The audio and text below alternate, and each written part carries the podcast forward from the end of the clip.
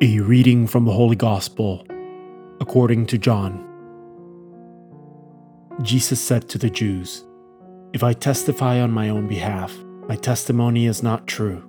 But there is another who testifies on my behalf, and I know that the testimony he gives on my behalf is true. You sent emissaries to John, and he testified to the truth. I do not accept human testimony, but I say this so that you may be saved.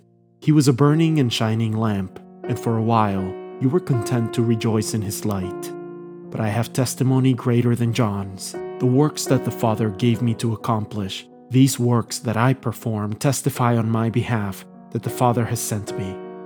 Moreover, the Father who sent me has testified on my behalf, but you have never heard his voice nor seen his form, and you do not have his words remaining in you because you do not believe in the one whom he has sent.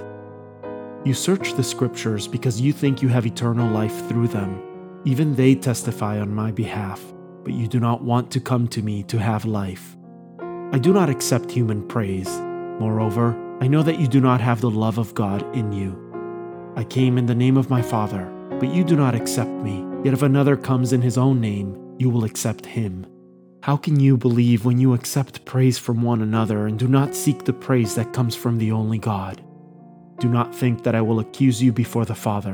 The one who will accuse you is Moses, in whom you have placed your hope. For if you had believed Moses, you would have believed me, because he wrote about me. But if you do not believe his writings, how will you believe my words? The word of the Lord.